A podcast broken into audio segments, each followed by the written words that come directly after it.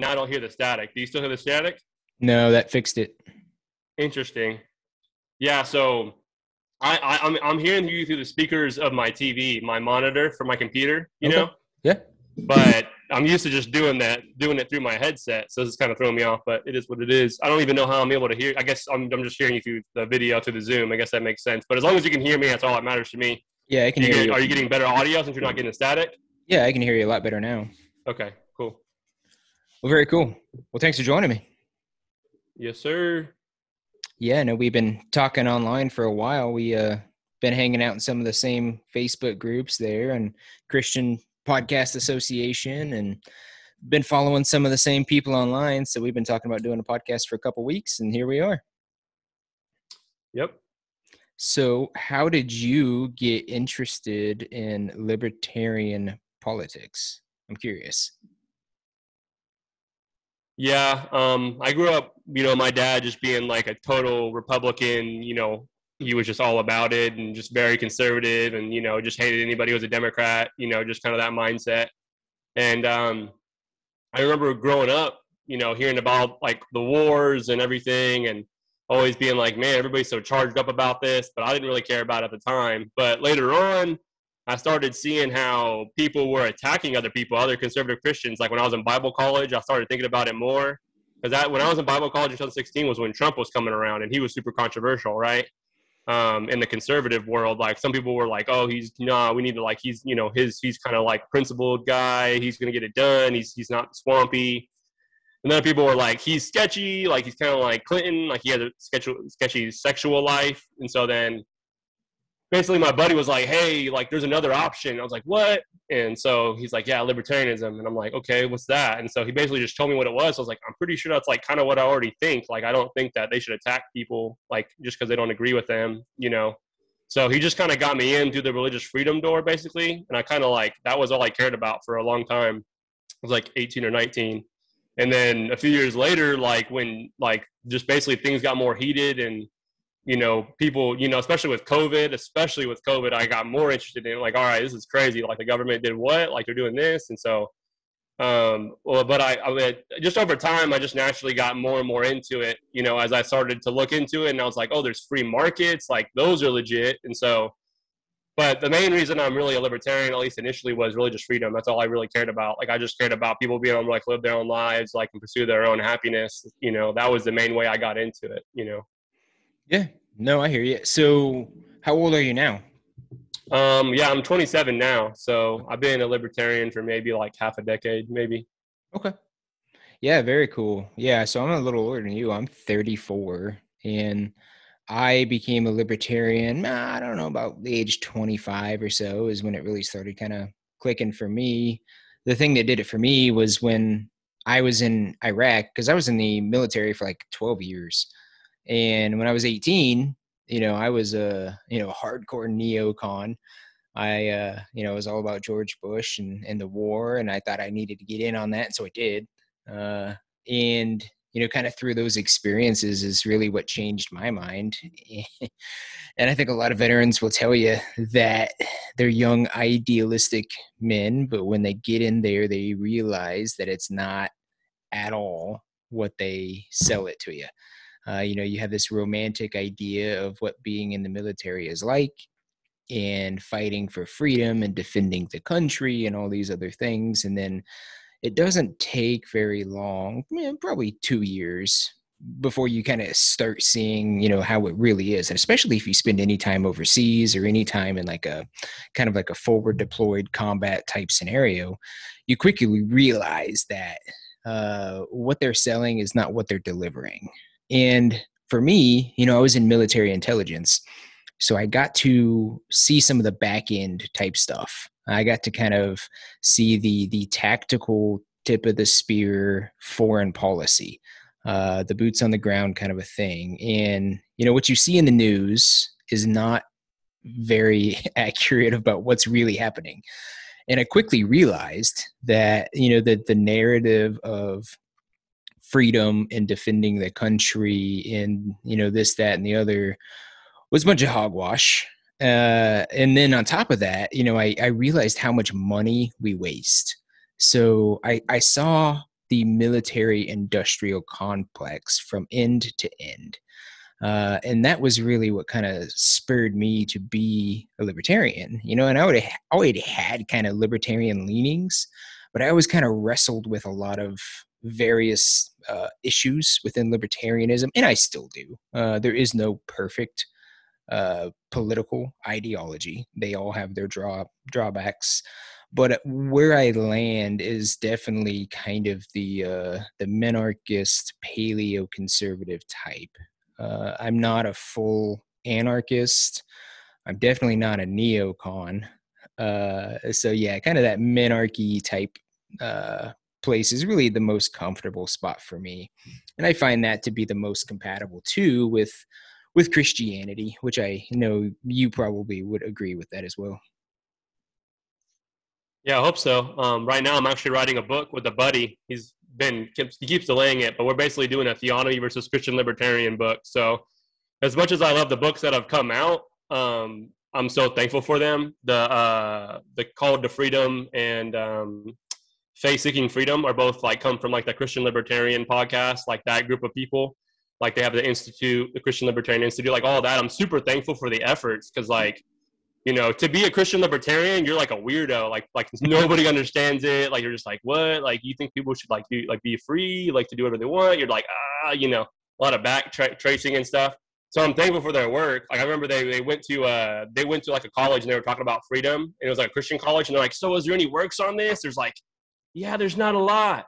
So yeah, for sure. But I've been, you know, I, I, part of the thing, in my opinion, and this is one thing that we really click on, is that we're both minarchists. We both believe the government is legitimate. We just want to figure out how to limit it as much as possible.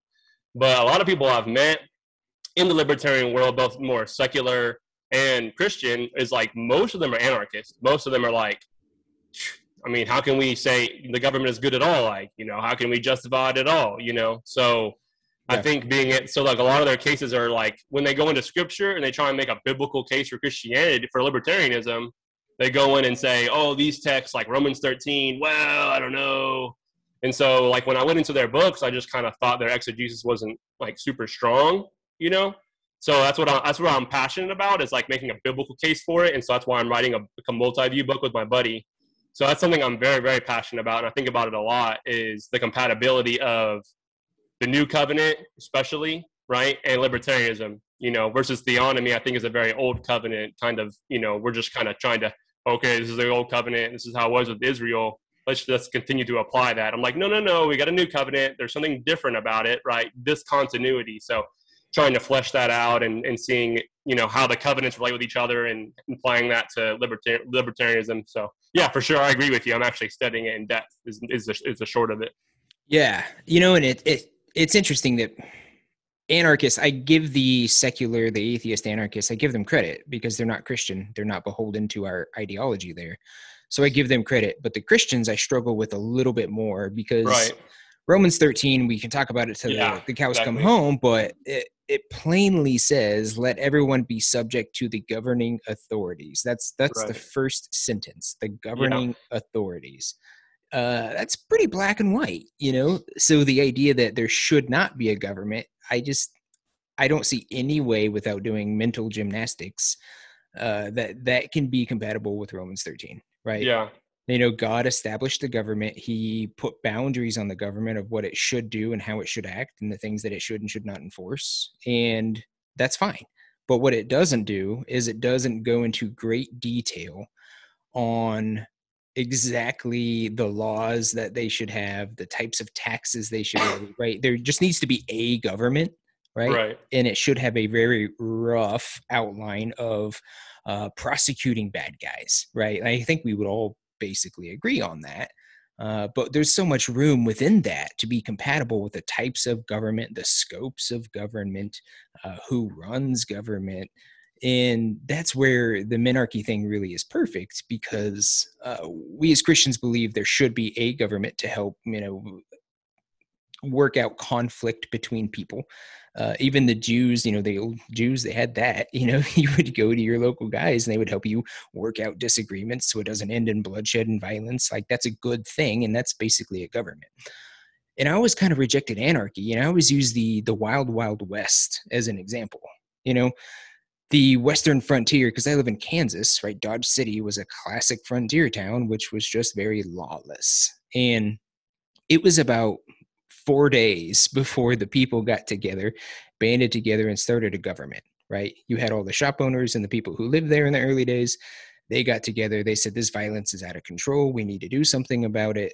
Let's uh let's think of some good ideas. Well guess what? That's government right? And that's government at the the purest sense of people working together voluntarily to collaborate on something that benefits everybody right? And that's yeah. that's government right? That's not necessarily right. uh bringing in the, the us army people don't necessarily want to defend themselves you know? Like that's part of the thing. It's like oh everyone should have a gun and they should be able to defend themselves you know yeah. But it's like even back then they had a marshal and a deputy. It's only yep. two guys, but you gotta have somebody who's like, all right, I'm gonna be willing to go to town. You know, mm-hmm. you gotta have some middleman. You know what I mean? Yeah. Especially for like women and kids and stuff. Like you gotta have somebody to step in there. Yeah, yeah, because if you don't, then everybody is is on board to take watch, right, to defend against Indian attack and cattle rustlers and bank robbers, and you know the shopkeeper who's ninety years old is he going to be wanting to do that? Uh, you know, makes more sense that you know a younger guy does that, and it makes more sense that that's one guy's full time job, right? So he doesn't have to stop farming, so he can go take watch tonight because it's his turn. Well,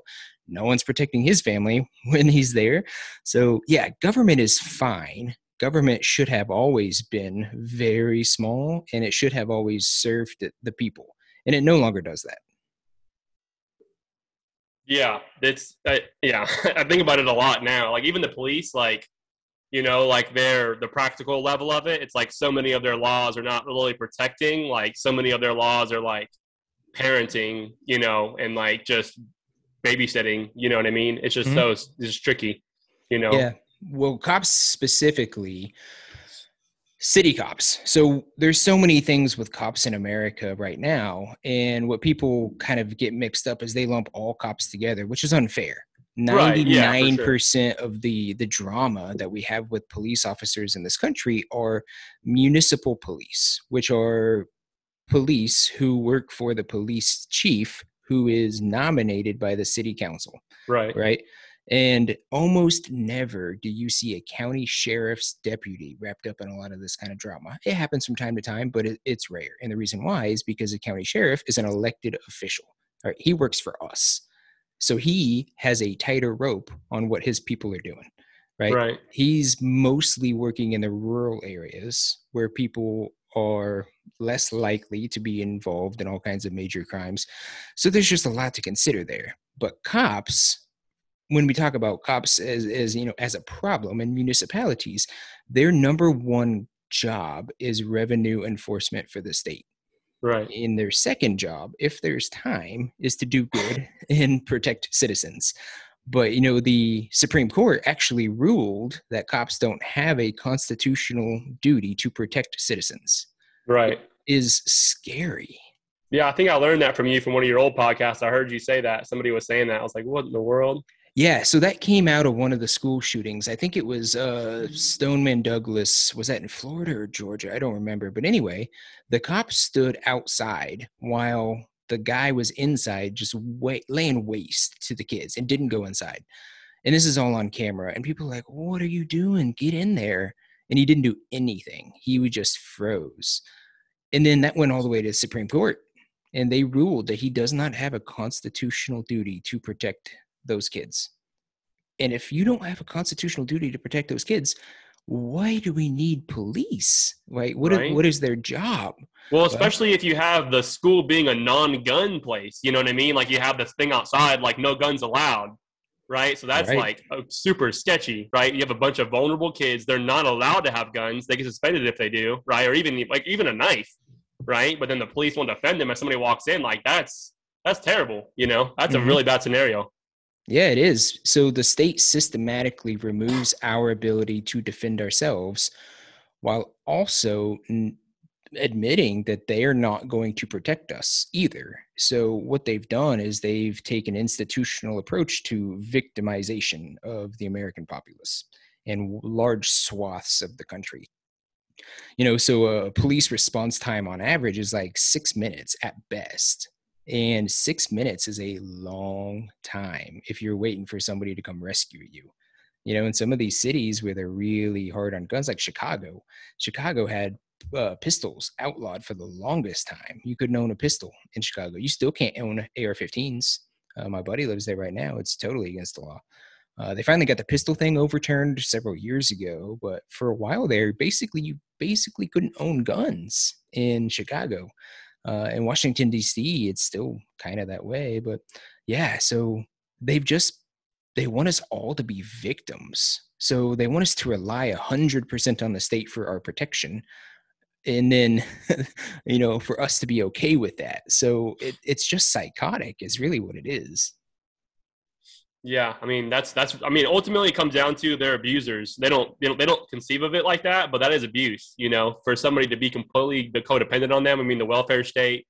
I mean, all these systems they set up, they just say, "Oh, we're going to help you," but ultimately it just is detrimental. Like my wife, her her mother, she has a back problem. She's like perpetually on you know government assistance, and I'm like trying to figure out ways. Like I'm like, "Oh, you can do Uber on the side," you know and she's like, I'm not allowed to make over six hundred dollars a month myself. It's like, man, how that's tough, you know. Like she just has to live on that money, and she can't make any more. That's really crippling to a, your psychology in your mind to think I just I'm not allowed to make any money. I mean, six hundred bucks a month is really nothing, you know. Yeah, yeah, that's nothing. I mean, that's I mean that's groceries for my family. You know, six hundred dollars exactly. a month, family of four. It's uh, yeah, it's it's a shame, you know. And I often think about how we got to this point and you would have to kind of rewind the clock 75 years to really understand. America has always really dabbled with socialism and communism. That's not new right? When you go back to the the very early days of people founding this country the story of the the thanksgiving right?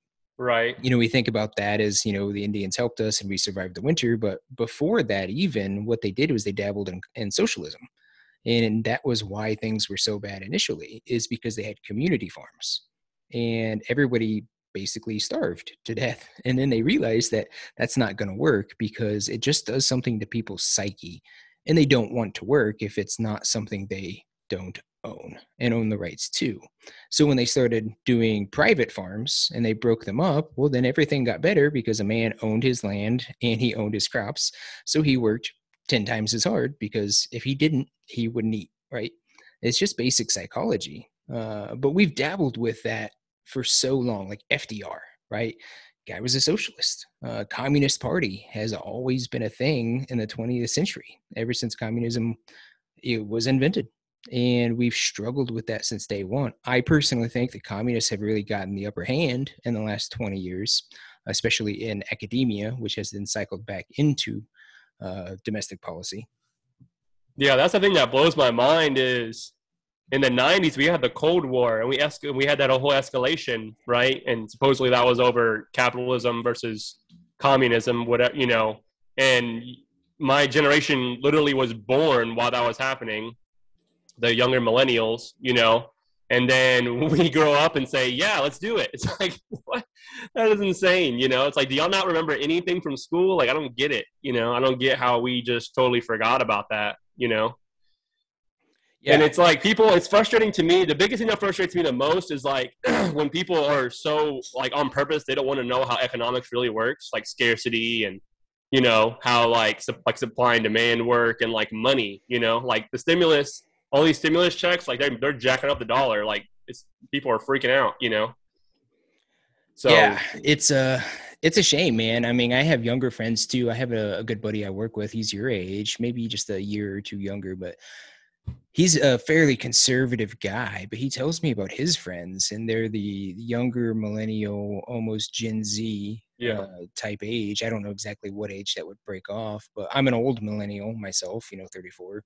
And some of the things that his friends believe are crazy. And a lot of it comes from college. Well, it, it comes partially from college, where they're indoctrinated into a postmodern worldview, which is basically uh, the death of Western society. And then on top of that, it's a lot of programming they're receiving from the culture.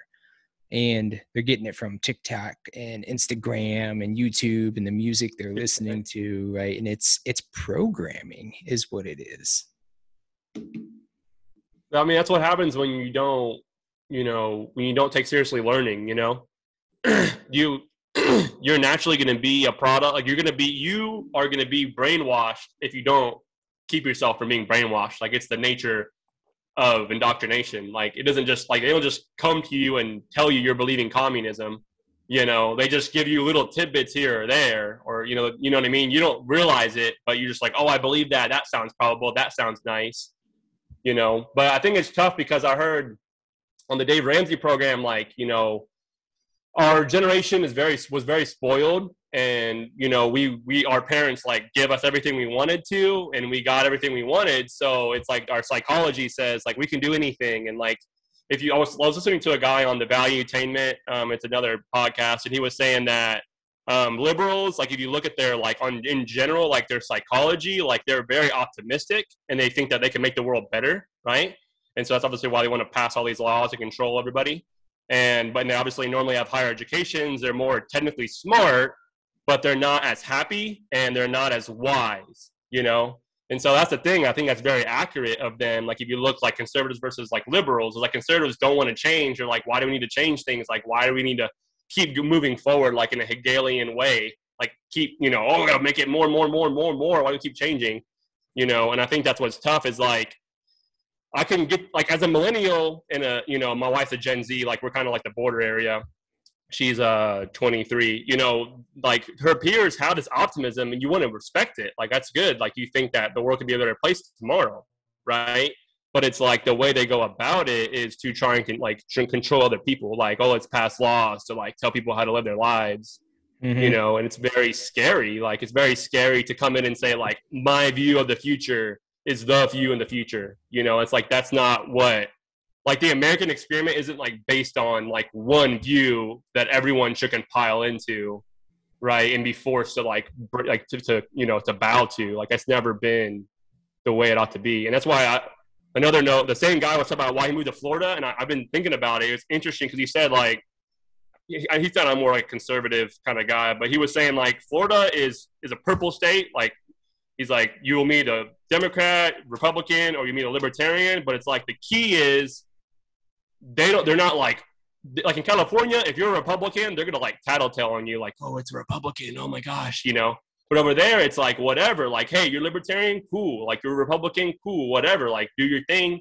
It's more tolerant. But I think that's like true tolerance, right? Mm-hmm. And that's the thing.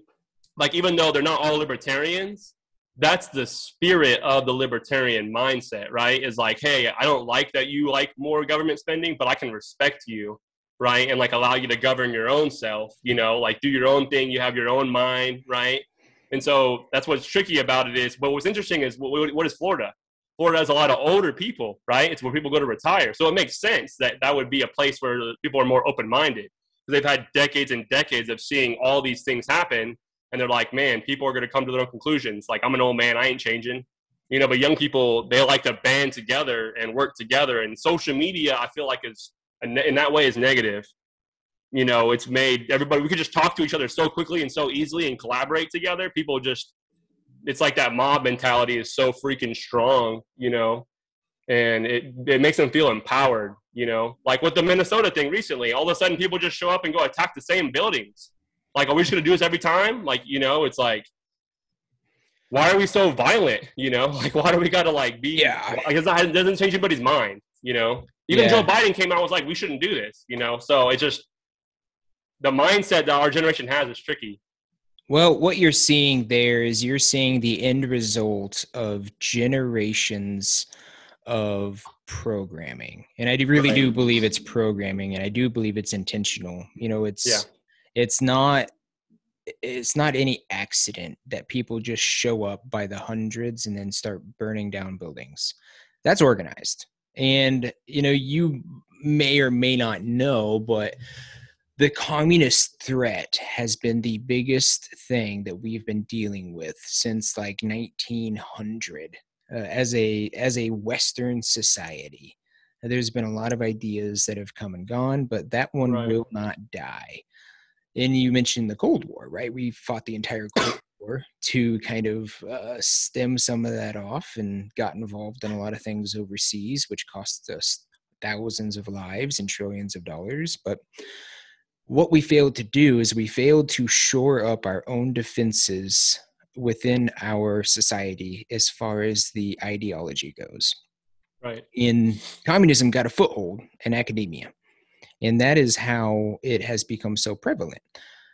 In the 1950s or so, the you know the beatnik movement and the peacenik movement shortly thereafter turned into the you know the hippies um, and then from there that kind of spawned into the postmodernists and now the thing that really is kind of going to be the nail in the coffin for western society is critical theory but all of this stuff comes from the same places and it comes from Right. the, the ultra liberal academics and you know the ivy leagues and it's now it's trickling down to even the community colleges the high schools the middle schools and it's become so prolific and what we're seeing is it's actually affecting federal policy.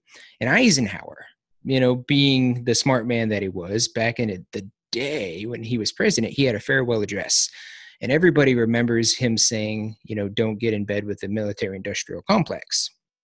But the thing that often gets overlooked is he also talks about academia in the same way right? His warning for the military industrial complex of becoming too powerful and having too much effect on foreign policy he also mentioned the same as far as science and academia. And he said that the prospect of domination of the na- of the nation's scholars by federal employment project allocation and the power of money is ever present and is gravely to be regarded. Yet, in holding scientific discovery in respect, as we should, we must also be alert to the equal and opposite danger that public policy could itself become the captive of a scientific technological elite.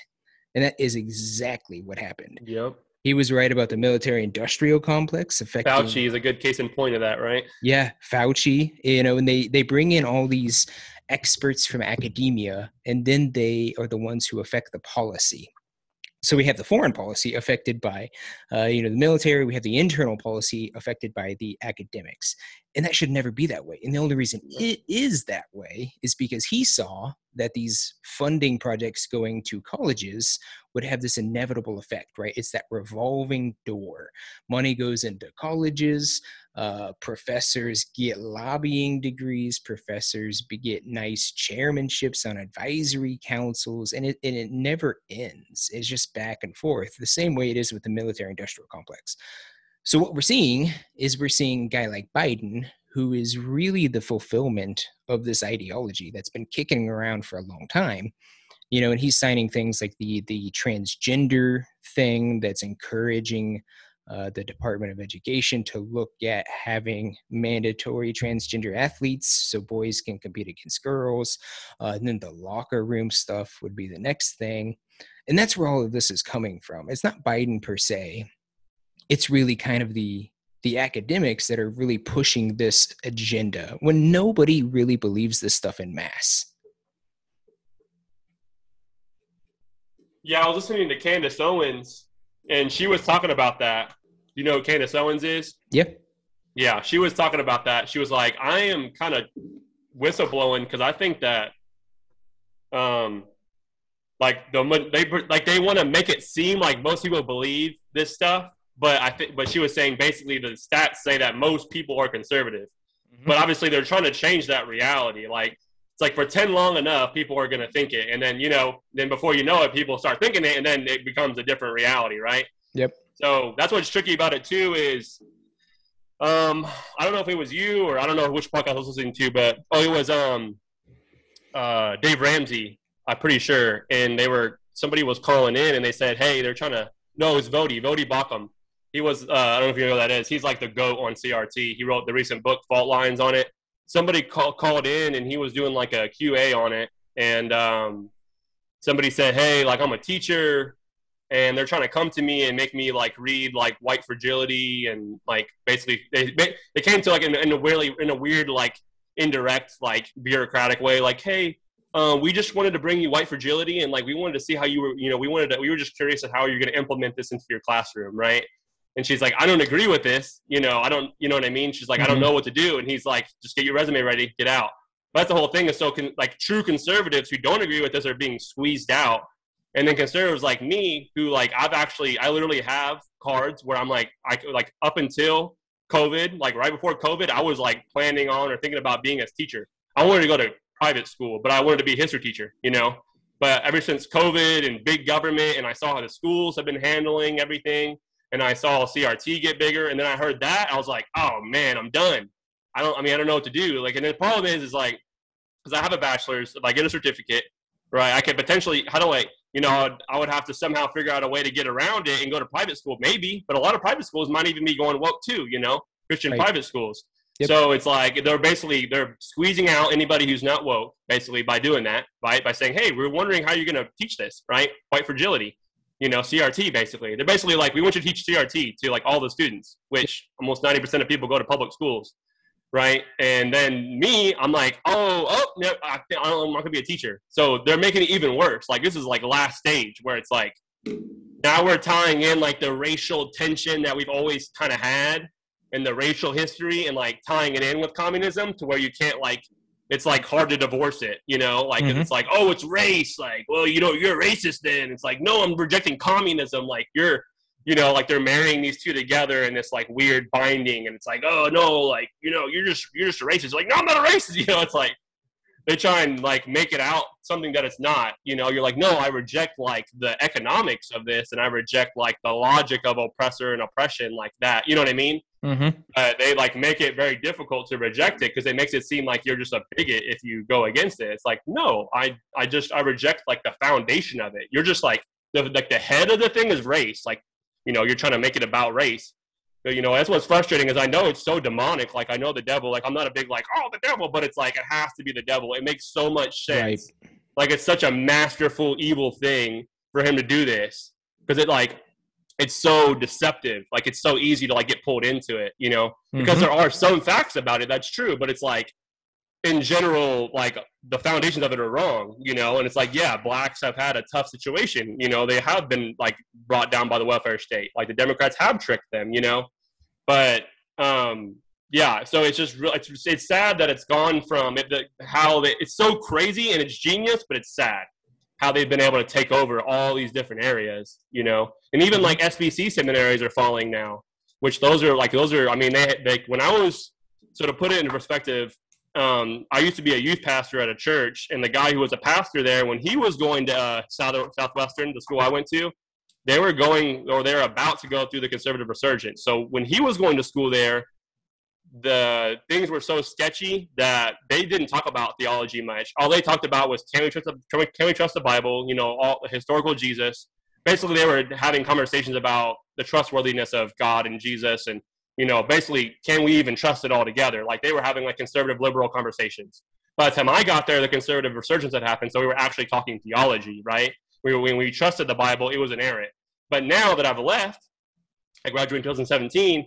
Now, like they got rid of Paige Patterson, he was one of the big guys, and now you know they have um, woke people as as the presidents, and they have all this woke stuff. Uh, you know, John Harris, his uh, podcast conversations that matter. Like a, a, huge part of his podcast is literally just whistleblowing on all these different people going woke. He went to sebts which is southeastern. And so even it's that's what really bothers me too is like before they had it in the liberal universities right? All these ivy league schools they had it in like the liberal christian seminaries liberal christian schools. But now finally they're making progress into they're dividing like big name denominations. They're going in and infiltrating into the major Southern Baptist, major denominational seminaries that have hundreds, if not thousands, of students that come through. They're going to learn it in their classroom, right? And they're going to go teach it to their to their congregants. So it's like even in church, they're going to get it, you know, from the jump. So it's like it's just it's been an insane takeover, you know, that they've done. Yeah. Yeah, it's unfortunate and it's prolific there's a really good article series by John Piper, and he talks about critical race theory. And it was kind of a rebuke of a, another guy who was criticizing uh, Southern Baptist pastors, black pastors, for preaching critical race theory. And the black pastor was like, "Whoa, whoa, whoa, whoa! I don't even know what you're talking about. I don't. I've never heard of this term."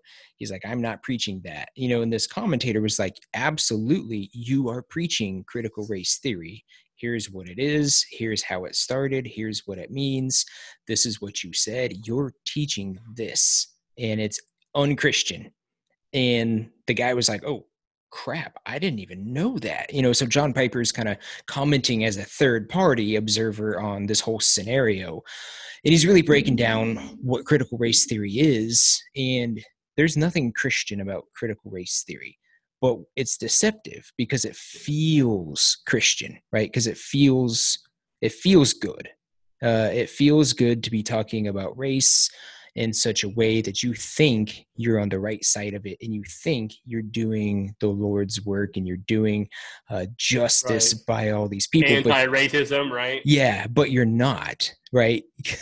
Because you're not. You just not. And for nobody, for people who don't know what critical race theory is, in a nutshell, critical race theory is the idea if you remove God completely and remove the sense of objective reality and objective morality, then what you're left with is individuals making their own deterministic points of view of reality and morality. And everything is subjective, right? And on top of that, if you and I were to have a conversation, right, and you have your opinions and I have my opinions, and my opinions come from 5,000 years of Christian thought and education, plus the, the Western worldview, right, of facts, logic, reason, rhetoric. Uh, and I come to you, and you're a postmodernist who holds uh, critical race theory true, and you've been educated in that. You are going to call me a a uh, oppressive uh, white patriarchy guy, right?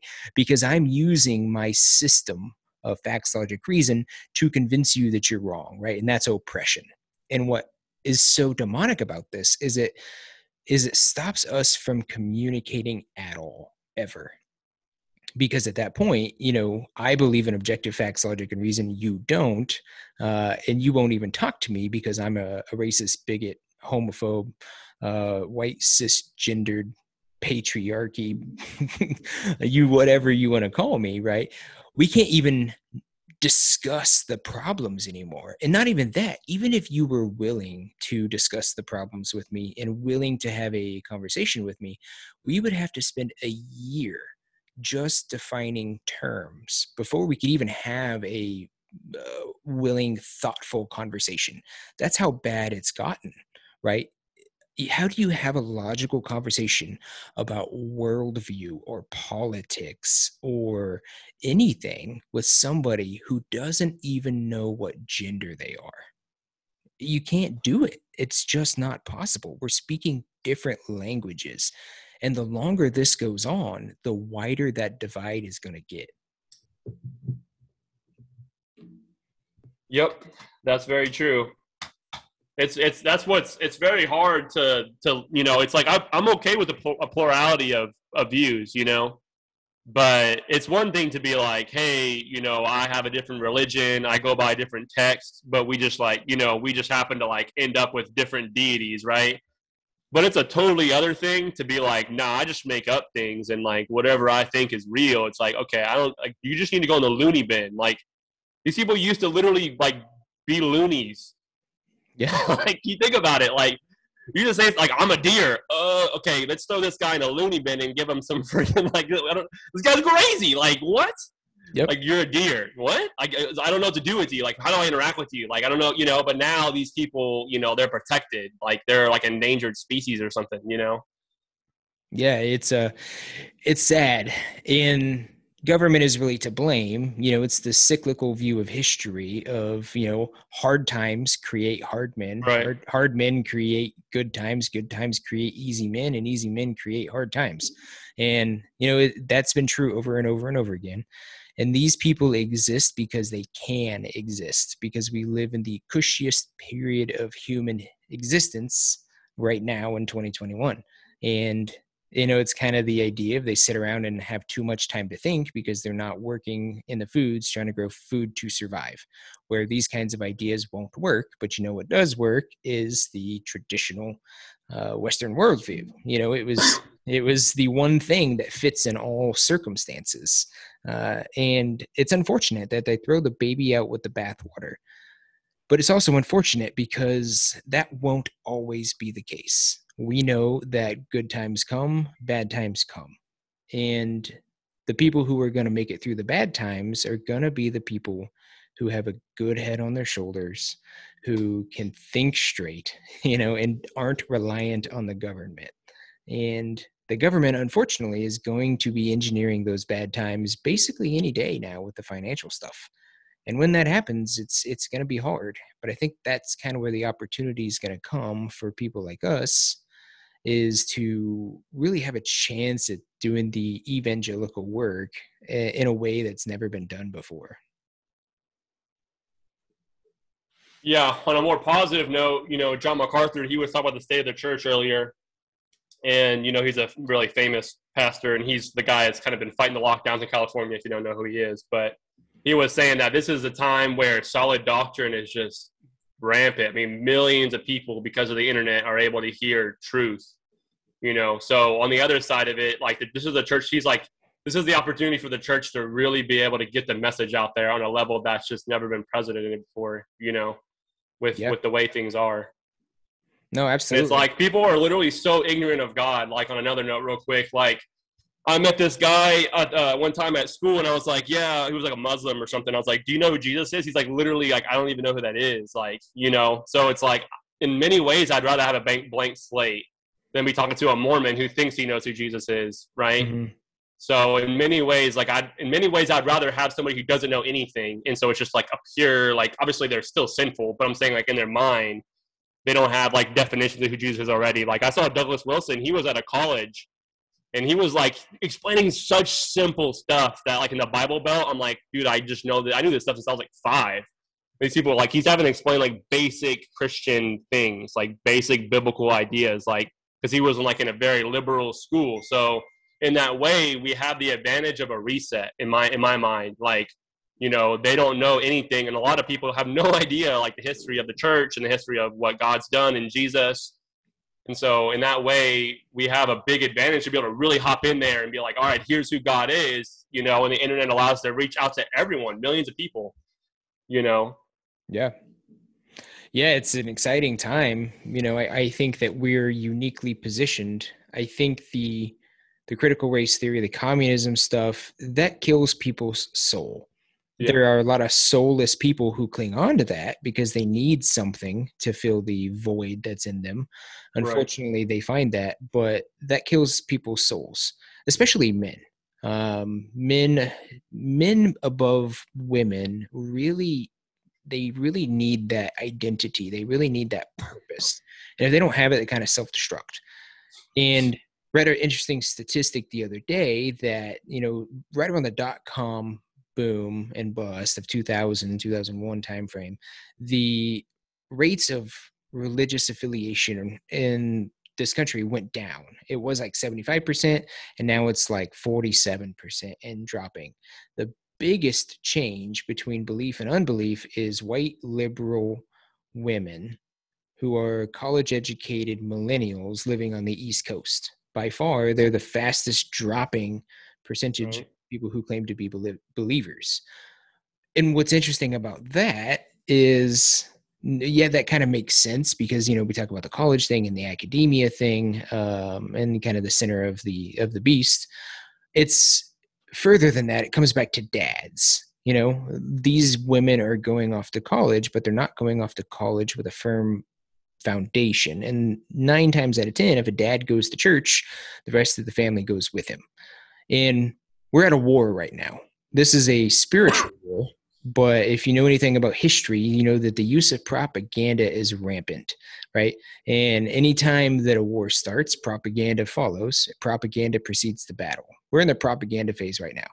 So the the left, under the influence of Satan, essentially, has been using propaganda to sideline the men for the longest times. Right, we're sidelined by the critical race theory stuff, the uh, cisgendered white male patriarchy stuff, the race. Yeah, the feminization, the feminization of men. Yeah, as Jordan Peterson talks about. Yep, the feminizing of of men, and Christianity has not done us any favors there.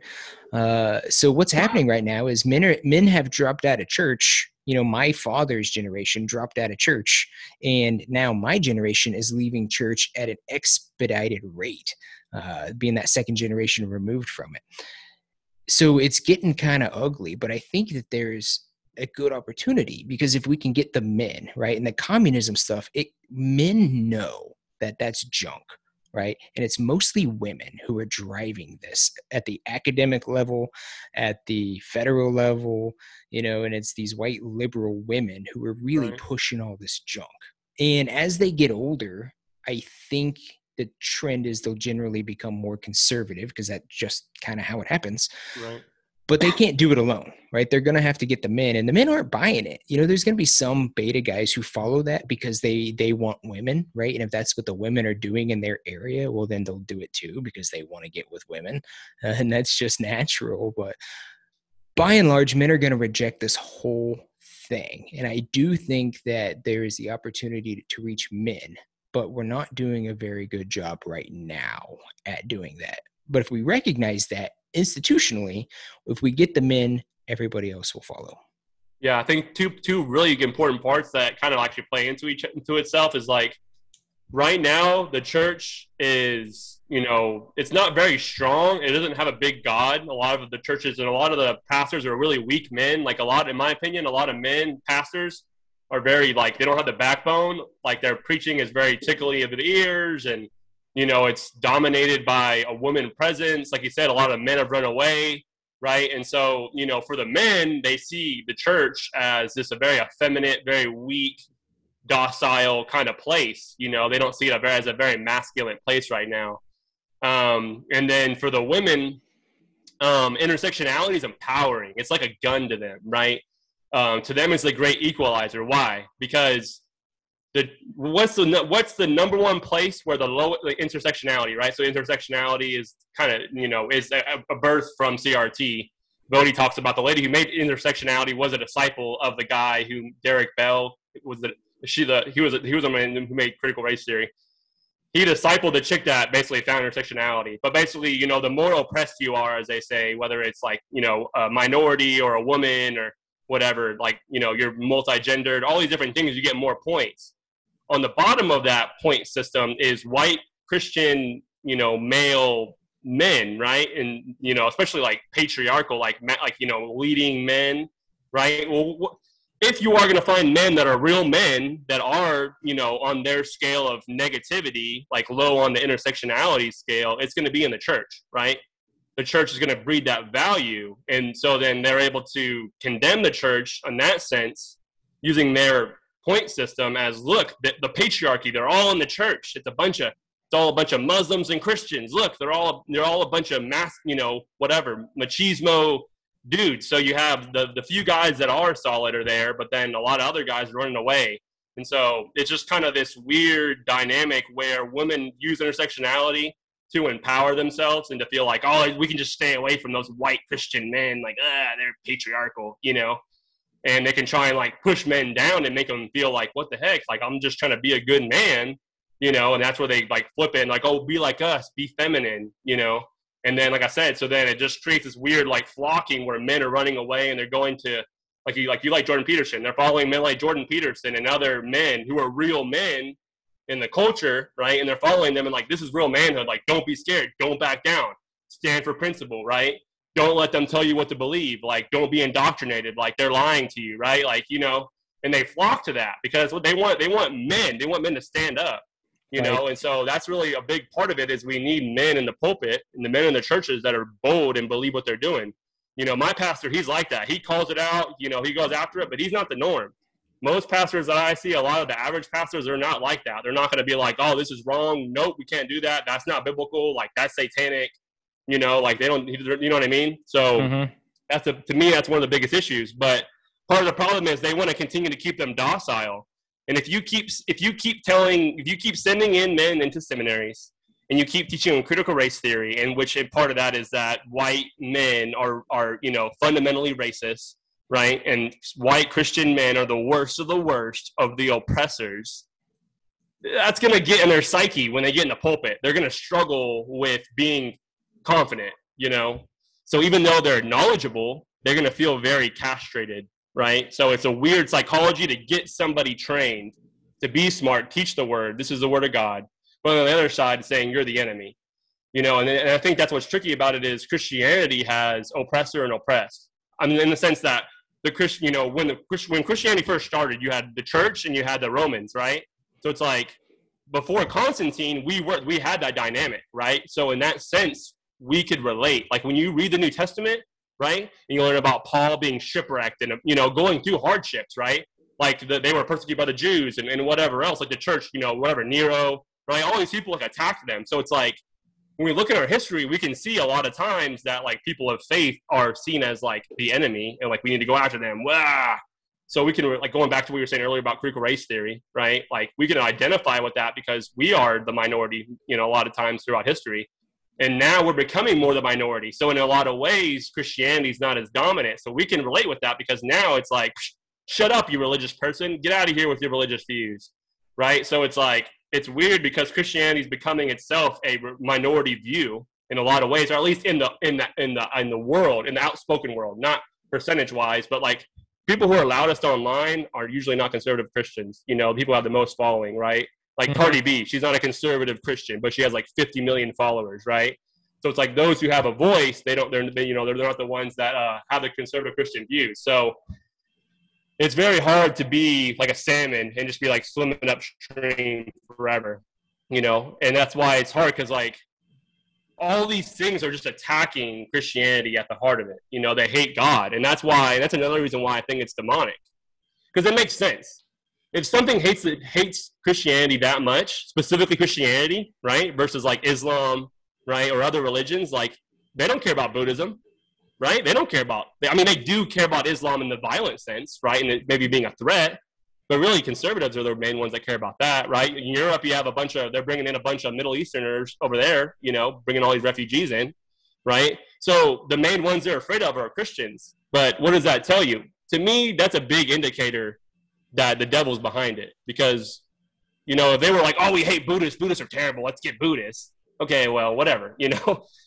you know what I mean? It's just a distraction. But the fact that like everything, like we're surrounded by anti-Christian like every single way it's like you know it's like it's so many layers of warfare you know yep yeah it's an all-out attack but all things are used for the glory of god and yep. even though this seems kind of bleak i actually kind of look forward to it because christianity thrives the most in those types of conditions. It wasn't designed for when things are going good. It was designed for when things are going bad right. you know and and i think men back to them i think they get it. I think they they have had it too easy for too long in america and they know it because every man needs a battle to fight a woman to save and we need a, a mission right? And getting up and going to nine to five and the air conditioning and driving home in your tahoe and coming back home and turning on the grammys it's not doing it for guys and they know it and it's killing their souls. And I think personally that men are sitting around waiting for things to kick off so they can be men again and they can rediscover what it feels like to be a man. And I think the church is going to be a huge benefitor of that uh, because they're going to be the only game in town that's going to offer real manhood at the end of the day. And that's going to be an awesome thing because I think at that point we basically have a revival. In, in the same way, you know, um, libertarianism, you know, I think is the perfect, you know, it's the perfect political view for a pluralistic society, not only racially but ideologically and religiously. You know, so if in theory everyone was libertarian, this is what I love about libertarianism. In theory, if everyone respected that everyone can govern themselves everyone's free to live their own lives, right, and we just let the government just stop evil doers, right? We have a minarchist society. That's true peace, or like as close as we can get to it. You know, that's but it's it's pretty intuitive like respect other people but it's like you know that's why that's a big reason why i love christianity and libertarianism specifically like how they go together because it it allows for like for me to be respected which is what i really got into. Like i want to be able to like you know in the beginning we going back to what we said earlier religious freedom right? I i wanted to be free to like live my own religion right? I wanted to be free to like you know be a christian and like live my life out right? But if if they come after us and they try and attack us, you know, it's going to be difficult for us, you know, and it's going to. But at the same time, I mean, you go back to Acts, right? What did God use suffering and persecution to scatter the church? They all wanted to stay in Israel, right? And he, you know, God in His sovereignty brings about the killing of Stephen, right? And and look what happens, scattered, right? Like seeds from a tree, you know, martyrs, and everyone went, you know. So then Thomas supposedly went to India, right? Different people scattered all around the world so the gospel can go forth. Because the temptation is always to want to stay in the same area, you know? Yep. And then before, potentially the gospel could have just stayed in Israel and been, you know, all uh, the Jews all over again. Even though the gospel was for the world, right? The, go- the gospel had been given to the world now at that point. It wasn't just based on Israel, you know? So that's the cool thing about it is ultimately like God is is in control in all this, you know um, going back to Psalms, Psalms 139, like you knew me in my mother's womb. You planned my days before they were, you know, before I even was, right? Those texts are so freaking comforting and empowering right now, right? Because like even John MacArthur, they're like, oh, they're going to put you in jail. He's like, all right, guess I'm going to have a jail ministry, right? In his mind, he's like, God must have planned, if I, if I go to jail, God planned for me to go to jail. Okay, then let's do it there. Like he's not, he's not like, oh my gosh, I go to jail. Like God's failed. Oh my gosh, what are we gonna do? You know, he's just like, all right, looks like that's what God wants me to do. You know, and we can march forward like Israel, right? They would just continue to march forward, knowing God had a plan. They didn't know where they were going. I mean, the whole think about it. The whole whole time, they know where they're going. They're just like, all right, we're just following the pillar. Like, what? Where are we going? I don't know. You know, I mean, he literally had one generation that just wandered, right? So it's like that's our life. We are just following the pillar. We don't know where it's going, but we just keep moving. We just keep marching forward. And we know the whole thing is we, the thing about it is, is having the pillar there helps us. Because, like, all right, obviously there's God. We don't know what he's doing, but we know there's a God because he's right there, like in the air. We can see him. There's a manifestation. But that's how we should feel now. We should feel now that there is, a, even though we can't see God, but we should feel in our spirit that he's marching forward and he's, his kingdom's going to come. Like, he knew all this was going to happen. You know, he has a plan through all this. You know, so I'm just very, for me personally, I'm excited because it's going to purge the church. That's my opinion. I think there's a lot of false teachers that are being shown. They're they're, they're, the, they're taking off. You know, as, as it says in the text, it says those who are wolves in sheep's clothing, right? So a lot of people are wolves who are in sheep's clothing who are being exposed right now. You know, and so now we're going back to like a very minimalistic church of like the real church. Because as John MacArthur said in that, that thing, he said, it's not popular anymore to be a Christian. You know, back in like Reagan's day, the moral right. majority Christianity was common. I grew up, it was weird to not be a Christian. When I was I was an atheist, I told you this before, I was an atheist in high school. And I didn't necessarily understand that I was an atheist. I just believed in the Big Bang Theory and it was just part of the indoctrination and I was I was I liked this Asian girl, and we were kind of dating, and I was like, "Oh, are you? What are you? What's your religion?" She's like, "Oh, I'm a Buddhist." And I said I was a Christian, you know, because that's what I knew, and that was my go-to. Like I didn't I didn't realize I was an atheist. I'd never heard of it, right? But that's how a lot of people have been historically. But being a Christian now, you're, you're according to critical race theory and according to intersectionality, you're especially if you're a white male, you're the oppressor. Why would I want to do that? That's not cool. I don't want to be the oppressor, right? I want to go out there and riot with BLM side by side and, and go and woo, woo, woo, you know, get the, you know, destroy, yeah, yeah, anti-racist, you know what I mean? That's right. cool right now, right? Amongst a lot of young people, you know? So Christianity is not going to be something that you could just like tote, like nominal Christianity, just being a Christian by name is going to be gone. So it's going to be beautiful because we're going to have a true, pure bride. We're going to see, we're not going to have a bunch of false converts that are just hanging out because it's fun. Yeah, no, absolutely. You know, I worry about the generation, but then I also I can't hang it on the generation either because you know I got so much crap from uh, people above me for being a millennial when really they were blaming a lot of the Gen Z type stuff on me. Uh, right. I get lumped in with them, and I'm sure yeah. you probably get. A they don't do a good bifurcation between the generations, you know. Yeah, yeah. So, but you know, the thing of it is, is the you know the boomers love to hang that shade on us, but guess what? Those are our parents. You know, like where yeah. were they? What were they teaching? What were they not teaching? Where were they? You know? And for us we don't have the same option because we know that our parents sent us off to school and hoped for the best and that's not enough anymore. So we we can't just send your kids off to daycare and just send your kids off to school and that's that. No the education is your job. Either you're doing it homeschool, private school, or at least supplementing your public school education with real education every chance you get. And which on that note, I'm gonna plug. Go ahead and take a liberty to plug my books. I, I um, I, I that's why that's the very first book I started writing um, was my Christian picture books on uh, who God is. So I have a whole series that I'm working on um, about who God is. So the first one is about how God is a creator. Second one is about how God knows everything. The third one's about how God is everywhere, right? So basically the attributes of God, right? Because uh, to me, the main issue is people don't know who God is anymore, right? Like literally who God himself is, right? And so, like you said, it's a parent's job to teach the people about, teach their kids about God. So, you know, I'm doing my part in trying to assist them in that, you know? Their parents didn't teach them about God. So now they're having to just like having to wing it. So how do we assist one another in doing that? Well, let's create material. Let's train one another to do that. You know, um, Voddie talked about he grew up with a single, um, you know, single mom. She didn't. She was a Buddhist. You know, so him and his wife, you know, even though he's trained to the T, he has an MDiv and a PhD and all that. He still didn't know how to teach his kids. He wasn't taught by his dad, right? His dad wasn't around. That wasn't a Christian, so he had to just figure it out, right?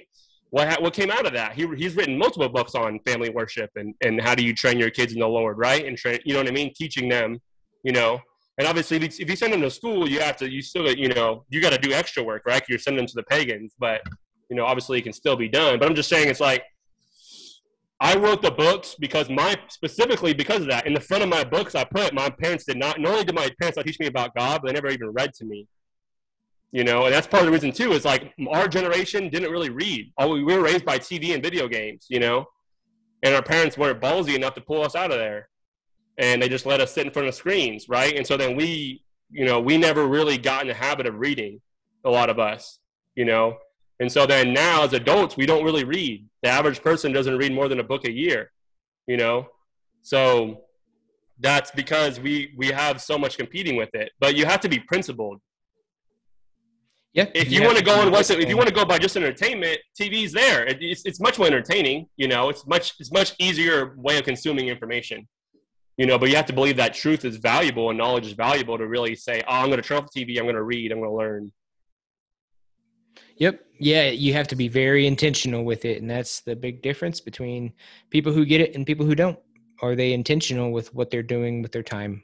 Uh, are they going out to read books, to read news articles, or are they listening to uh, Little Nas X and watching Cardi B? Right, those kinds of differences. And yeah, that's a good place to stop. So I know you have a, a podcast. Tell everybody where to find your podcast.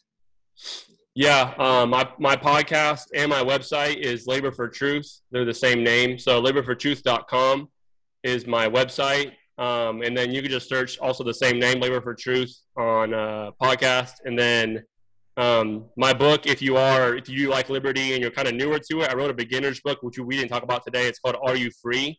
Beginner's Guide to Liberty. And that was kind of like, I, I, wrote that, just real quick plug, I wrote that to, um, I wrote it when I was relatively newer to it because I wanted to make sure that I wrote it when I didn't know all the technicalities of it because I knew I was the guy who was going to go and learn all the technical, and I knew I'd want to get into all the, like the in, inner debates and stuff, and I'd want to be all nuanced, right? So I wrote a very like, you know, almost like a little primer, a little you know smaller, just real simple book. Like if somebody's like, I never heard of this, what are they even saying?